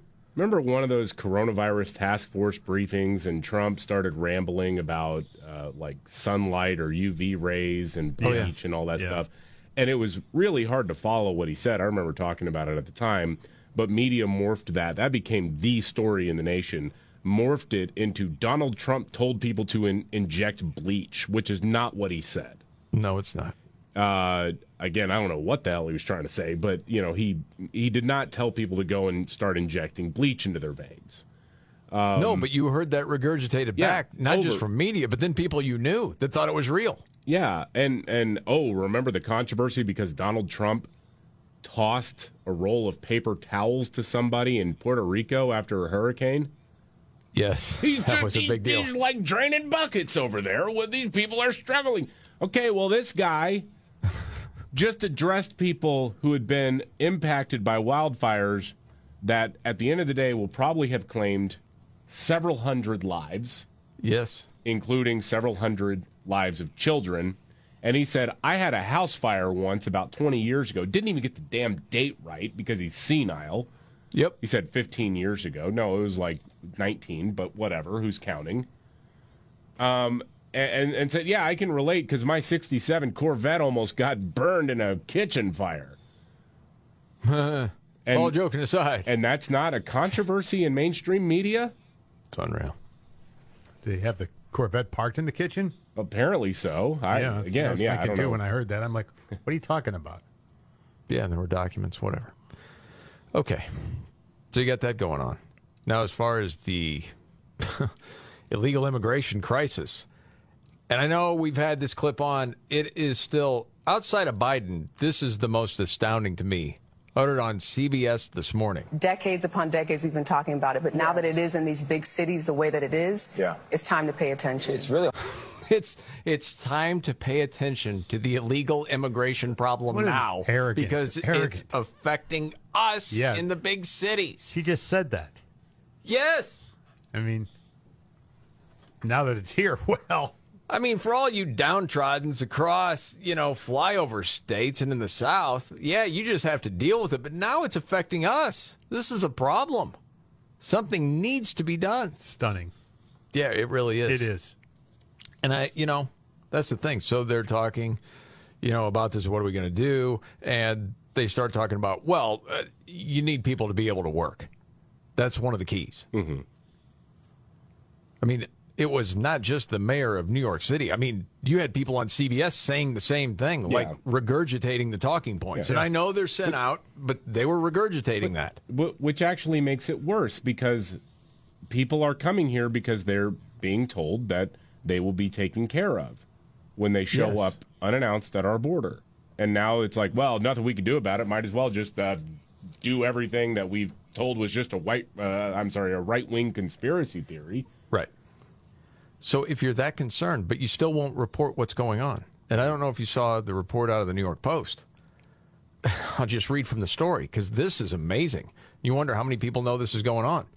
Thousands of migrants are flowing across the U.S. border in Arizona every day, literally through open floodgates. This is Tucson. Uh, it's the busiest point of illegal entry into the country. U.S. officials have inexplicably welded open 114 massive gates along the Arizona border to allow water to flow freely during the annual monsoon season and for the migration of an endangered species of antelope. That's what the official said. Mm-hmm. But the move is also letting an average of 1,400 people illegally through from as far away as China. Just walk in daily. But they identify as endangered antelope. Antelope. So Yes, they do, you know, 'cause who are that's we their to say- truth. Who are we to say they aren't?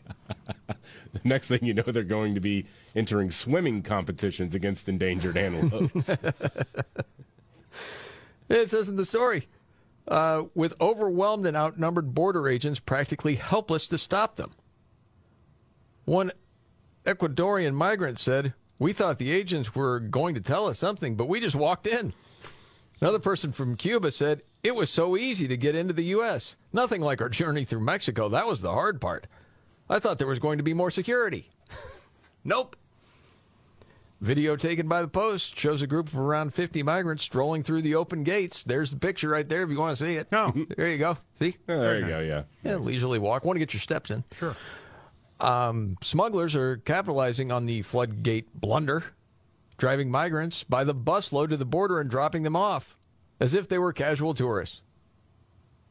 Once across, they turn themselves in to border agents and say, Yep, seeking asylum. That's us. Okay. Wow. And then it goes on talking about different numbers, and we haven't seen anything like this since 2008. Um, said what you're seeing is a lot of large groups that want to turn themselves in. Well, yeah, because there's incentive to do that. And it's crazy. There's a one picture of this large metal pin that's used to hold the gates open, and it's been welded to the gate so it can't be closed. Oh boy! People that want to close it, like, nope, can't do it. It's welded open. No, why? Why would you want to close a gate? I don't know. What's the problem? The gates are signs of hate. Yeah, gate. Everybody Has anybody knows. actually got a picture of an antelope trying to get across there? I don't. How do the antelopes know where to find the exact Exactly, spot? the open gate. Yeah, it's a good question. And are there so many people coming in? The antelope are just freaked out by it and won't go. They I don't just know. follow the people that are here illegally. Right. Yeah, they, they know. They go- Just follow them. They know where they're going. You'll be all right. Just- we live in the dumbest times. I mean, It's crazy. just like- Well, yeah, and I, I know when you were off a couple weeks ago that one of the ways that the Biden administration was trying to stop Governor Abbott in Texas from putting the buoys up in the Rio Grande was he had uh, he had the federal government declare a species of mussel to be endangered. Oh, I remember that. Yeah, and yeah, and so they uh, so it's basically saying this will somehow this these buoys will somehow interfere with the shellfish that actually burrow on the shore and Right. wouldn't actually be affected by it, but somehow it would. There, it's it's garbage. They just find some reason to keep the border open because they want it open. I know we could move on from this story. There's one other thing I, that I got to mention from this story, though, and that is the it gets into the paragraph. And unlike many South American migrants who are typically disheveled, exhausted, and weary from a long and treacherous trek across the barren land, the migrants at Tucson look more like vacation travelers. Oh, refreshed. nothing to it. Dropped right off here. Nothing to it. Walk right through. Well, it was like earlier in the year. You're seeing a bunch of uh, fairly portly individuals walking around. They got like North Face jackets on and whatnot. It's not what I think of when I think of downtrodden refugees just seeking an opportunity in the greatest country on the planet. Dude, I I'm not joking. I am looking at I'll show it to you. There is a picture of five people here illegally, okay? There's not one that's not overweight. There's some portly fellas. no, there's not. Wow. No, I, that's what I'm saying. Seeking asylum. Maybe Okay. They, they use their smuggler points. God, I don't know. It's I know it goes on and on and on. ridiculous. Okay. You know what? If you want to laugh, I think I got something that might make you laugh. Or, or it, it may, how would you say it? It'll lighten it up at least a little bit. Every once in a while, we like to surprise one another if you've heard a mashup that maybe mm-hmm. the other guys on the show haven't heard yet, or anybody else. Has anyone heard the mashup, including the theme from The Office? I don't What think it is? so. No, I haven't heard it. We, we all know how The Office theme Yeah. goes, right? Oh, okay. Right. So then what would happen is once it gets going, if you have this song that's very well known put on top of it. Never mind,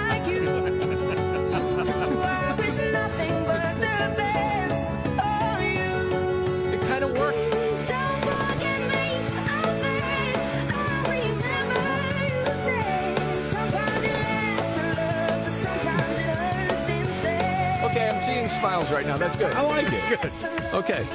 Yep, the United States is going down the crapper, but we're laughing at least. Yeah, Got to oh, well, keep your sense of humor. Okay. All right, much more to get to, including and he- talk about living in insane times. At Harvard, they're encouraging students to apply for food stamps. Again, at Harvard. Harvard. Yes. Right. We'll explain. Much more coming up right here.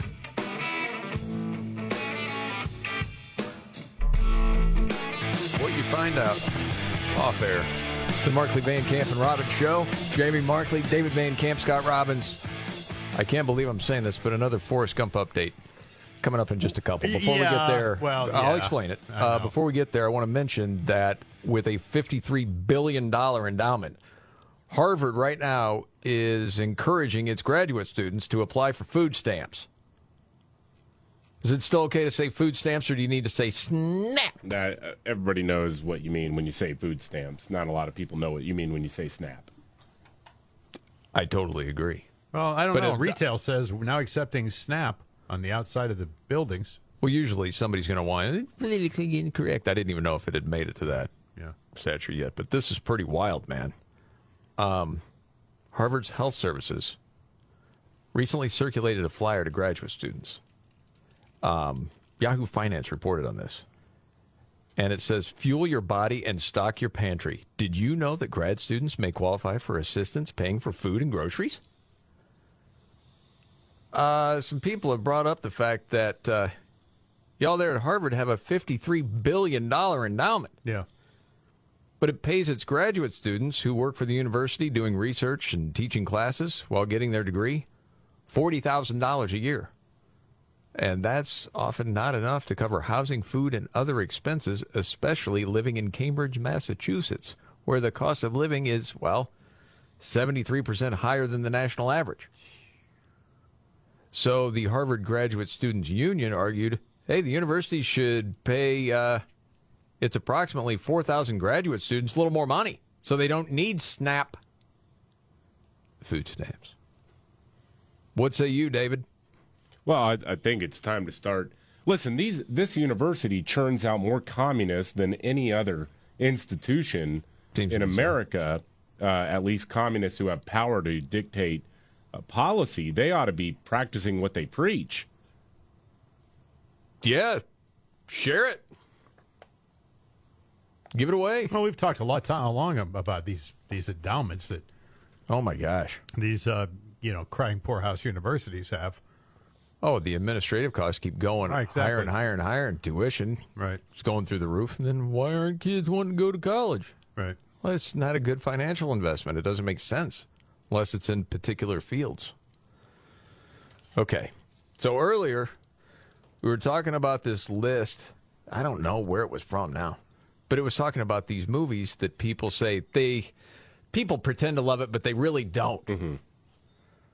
And we were going back and forth on a few movies, and one of those was Forrest Gump. Yep. The only point I made was, man, people really do love that movie. I do believe that. I don't think it should have Oh, been. I think that people list. love the movie too. And so we made a few comments about the movie. And David, you've been critical of the movie because of, well, Jedi. Jenny, terrible Uh, person. And, and then, man, it's like a flood of comments about Forrest Gump. Well, a lot of it was revolving around Jenny that she had Hep C and not AIDS. No.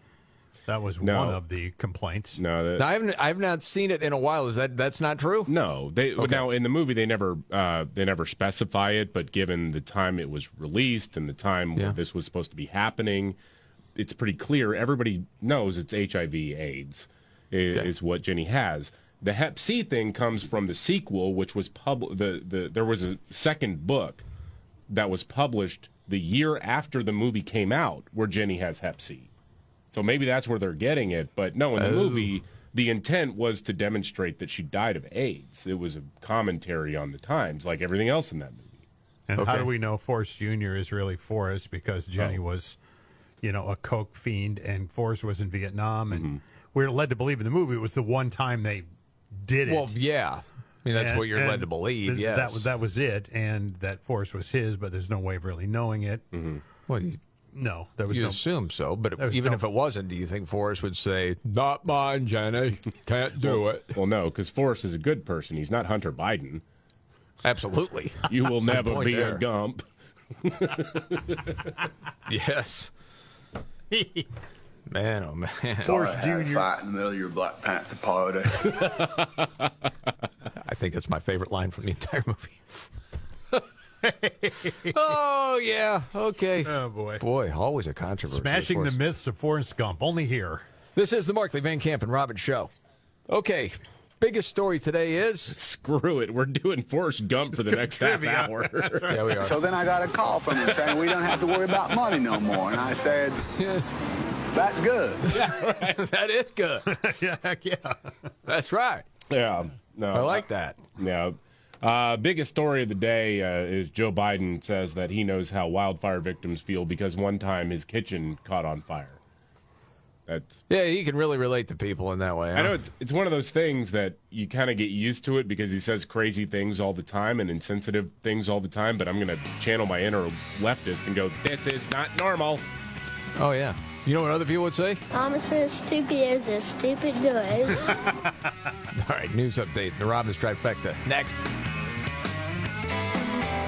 The Markley Van Camp and Robbins show. I'm Jamie Markley, the Gen Xer, the Millennial David Van Camp, the Sexy Boomer, Scott Robbins. News update: David Van Camp. I'm sorry, I, I just really still can't get over the fact that Joe Biden, the President of the United States, visits a state that's been devastated by wildfires where there's upwards of a thousand people missing, many of them children, presumably, uh, because they were kept home from school that day uh, and home alone, evidently.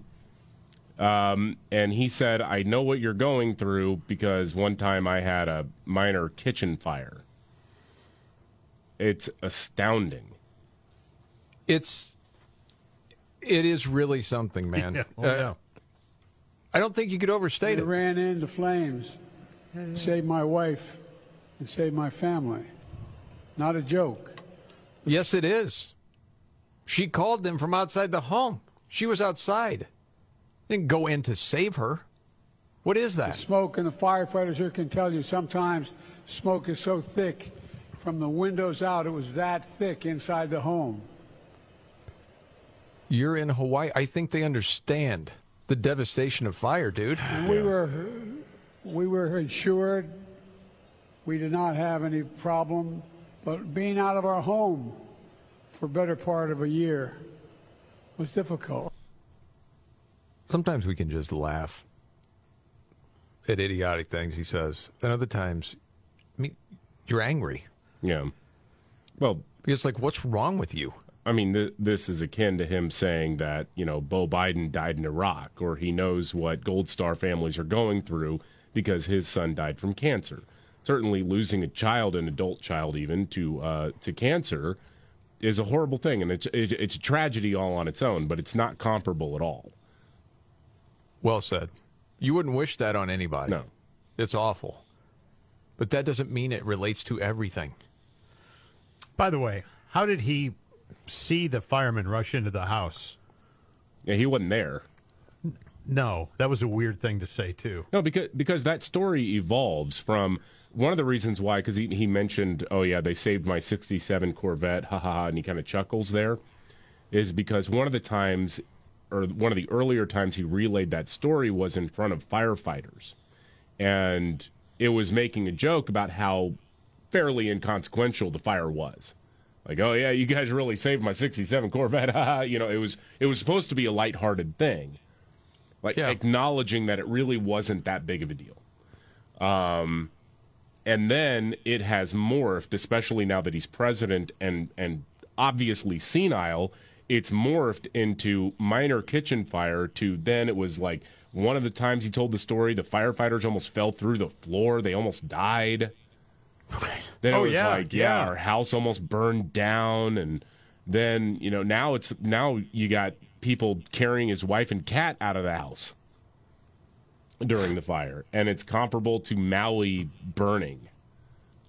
Well, and then people will come back and say he he says he wasn't trying to compare, but then he did. Right, but then he did. Right, and that's just it. Yeah. Okay. Some people are saying, you know what, that that's why everything's in motion right now with Biden.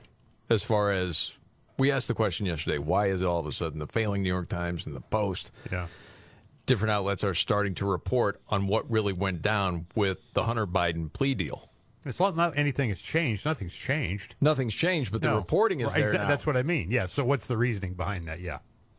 Now, it wasn't like Good Morning America picked up on that today or the Today Show, but different left leaning outlets are now telling that story because they know they can't they can't get that guy out there again. Yeah. I mean, you fast forward a year, he's going to debate Trump or DeSantis or whoever. He's far worse now than he was four years ago. Right. Well, and, and now that Hunter Biden is apparently clean and sober, he doesn't have his go juice anymore. Oh, that his is hookup is gone. Well, somebody had left the coke though in the White That's House true, just yeah. recently. Yeah. But you can Adderall Joe all day if you want to. It ain't going to help that. Wow. All right. You ready for your big three, Scotty? yeah. let's roll it. Are you ready? One, two, buckle my shoe on. It's the three most important news stories of the day. I hit the trifecta. Well, at least according to Scott Robbins. It's the trifecta on the Markley Van Camp and Robbins show. Every day about this time, Scott Robbins' top three stories of the day, always helped by his hero. I'm Casey Kasem. Hey, buddy, staying cool, man. It's a little warm. A little warm. Yes. Okay, very good. Okay. I'm ready. Yep, he's ready. Three. Number three, Dick's Sporting Goods is blaming organized retail theft for their drop in profits. Yeah, Dick's Sporting Goods. Rough few years here. I guess when you care more about playing politics than you do about your business, that sort of comes with the territory here. But it looks like yet another retailer is suffering the effects of policy.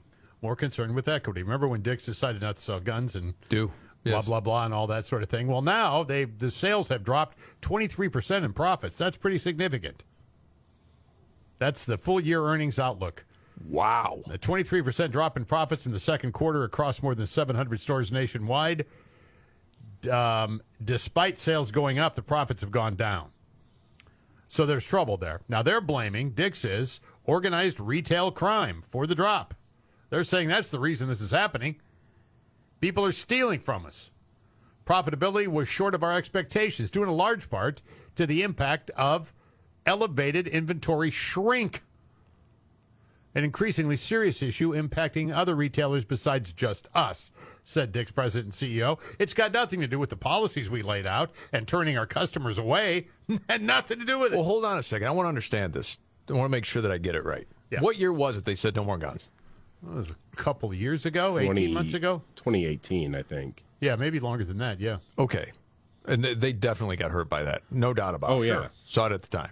But you're saying now, like from a year ago, Yeah, well, they continue with the woke policies and uh, embracing the woke ideologies.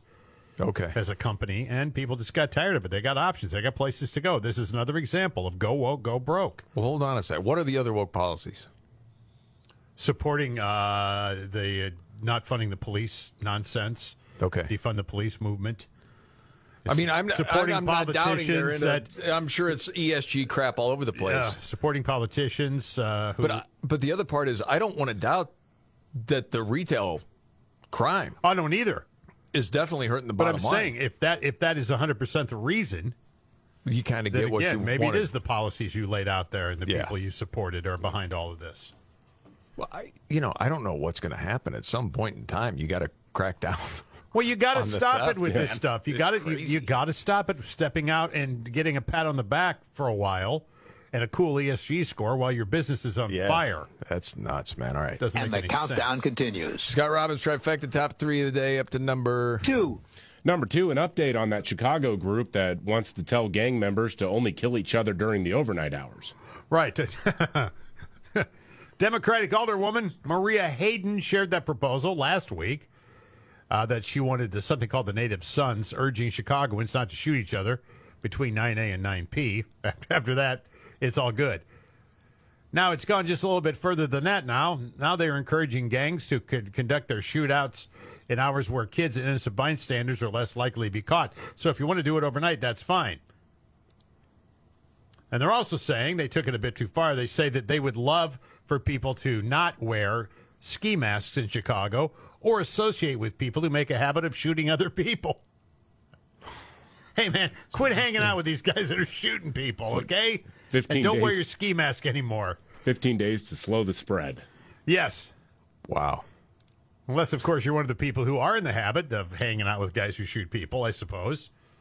You know, I wonder if someone just to push buttons is going to come out and make a statement. I think this is a great idea because we definitely want these, you know, gang affiliated people Right. to Yeah. kill each other. Mm-hmm. Because as they keep on doing that, the less of them are around. So please keep doing it. And we're all for this. Yeah, well, hey, you can't say that. Well, isn't that what you're saying? Yeah, pretty much. And I'm on board with that idea. Let them all kill each other. Just leave the kids you know, alone. you don't go to jail for it. Kim Foxx, remember the the DA there said, well, what were they were enemy combatants They, with yeah, one they- another. they were mutual combatants. There was Yeah. a there was a deadly shootout that happened in broad daylight, caught on camera. Yes. they knew Yeah. exactly who did it, and they didn't press charges because well, they were mutual combatants. That w- that was insanity. They were mutual combatants. Yes. Yep. It almost sounds like the person that died that their life didn't matter. uh oh. Anyway, We're getting closer and closer to number one. the Scott Robbins trifecta, top three of the day, up to number one. I read about this, and I'm glad you're bringing it up. Democrats are going to fly a plane around the de- uh, the Republican debate. I'm not even making this up. They're going to do it. I'm not sure it's going to change any hearts and minds, but they're going to do it anyway. Democrats are going to hire a plane to fly around Milwaukee tomorrow night during the debate that reads GOP 2024, a race for the extreme MAGA base. So they've already booked the plane. It's going to happen. And I'm waiting hmm. for the media to take shots of the plane, of course. I thought we had a climate emergency. I, I was going to say, boiling. yeah, I mean, I don't know how you can do that. Terrible. We're trying to get Now- carbon down. Let me frame it like they would frame it. Why does the DNC hate the environment and want to pollute our air? Why would they do that? Why do they hate us? Well, because they hate you, they hate God, they hate children, and damn them to hell. And there you have it. There you go. I can't wait to see this thing flying overhead, though. What a bunch of dopes. By the way, that line is so great, and of course you're you're challenging or channeling someone else. Yeah. I suppose we should give the reference. yes, It's been a while. it would be Alex Jones. Yes, because it, when he was talking, was it about Hillary Clinton? is that Uh, what he was talking about? Yeah, yeah, I believe so. and someone then put sound effects behind it and i don't know why but for the three of us it is still one of the funniest Oh, yeah. pieces of audio at least to us ever Oh, yeah. They hate you. They hate God. They hate children. And damn them to hell.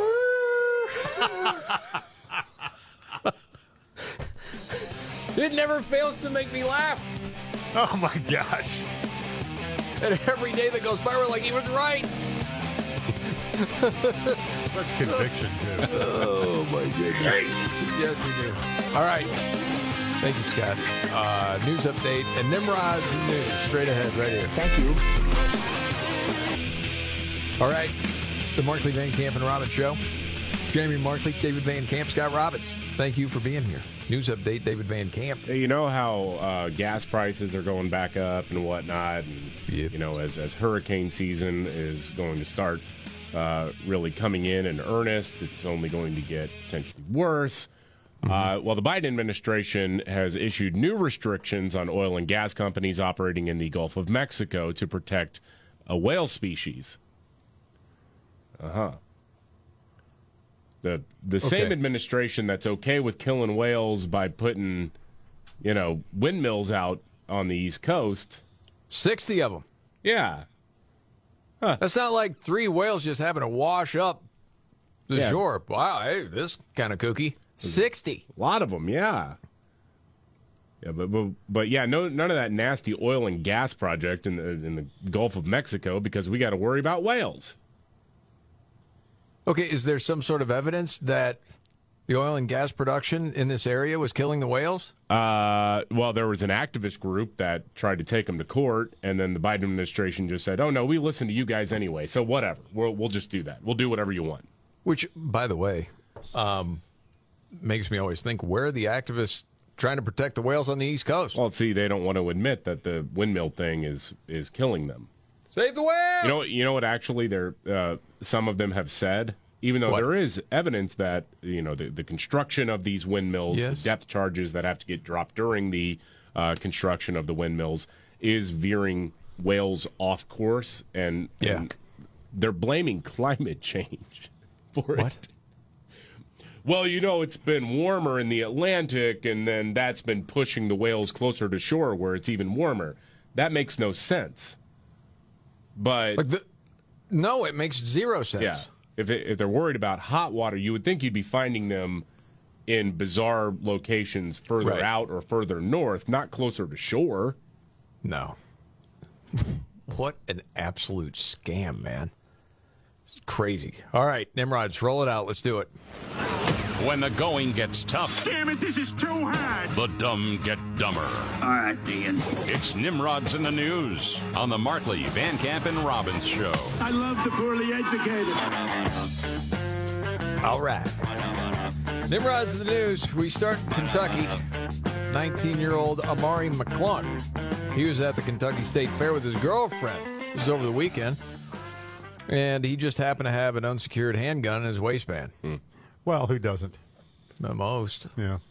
Um, boy, all of a sudden it slipped from his waist, and he reached down to grab it, but the gun discharged. Boom! Bullet hit his girlfriend's foot.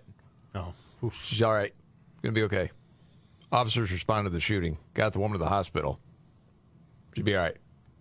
Mari arrested for wanton endangerment and carrying a concealed deadly weapon. See, he's 19. You can carry at the state fair in Kentucky. Yeah. You got to be 21. Oh, Tough. See, Invest in a holster, bro. You know. dude, it's just in the waistband. What? Could have been a lot worse for him. Uh, yes, it could have been. He pleaded not guilty. He has a court date set for next week. Um, now he's not allowed to have any contact with the victim, who is his girlfriend. Yeah, and he's not allowed to go back to the fair. Oh, A stray bullet won't keep us apart. I love you, man. And then this is really crazy out of Australia. Um, 31 year old guy arrested for allegedly setting a series of small fires, including like blazes at a loading dock, behind a school, in a parking lot, outside a real estate agent's office, several trash cans. So the cops find him, they cuff him. But here's where it gets really bizarre. When the cops searched him, they found two live ducklings in his underwear. oh, jeez. Oh, Freak. gosh dang. And then no word on why. Oh, you know why. Why? Some kind of weird sexual nonsense. with golly. Feathers on No, the feathers. and the that's mo- not it. He got confused when somebody said he should carry a billfold. Oh boy. he has been charged with animal cruelty, reckless conduct, endangering serious injury, Oh gosh. four counts of lighting an open air fire, possessing a weapon, and dealing with proceeds of crime. That must be an Australian sort of term. And that's Nimrod's in the news.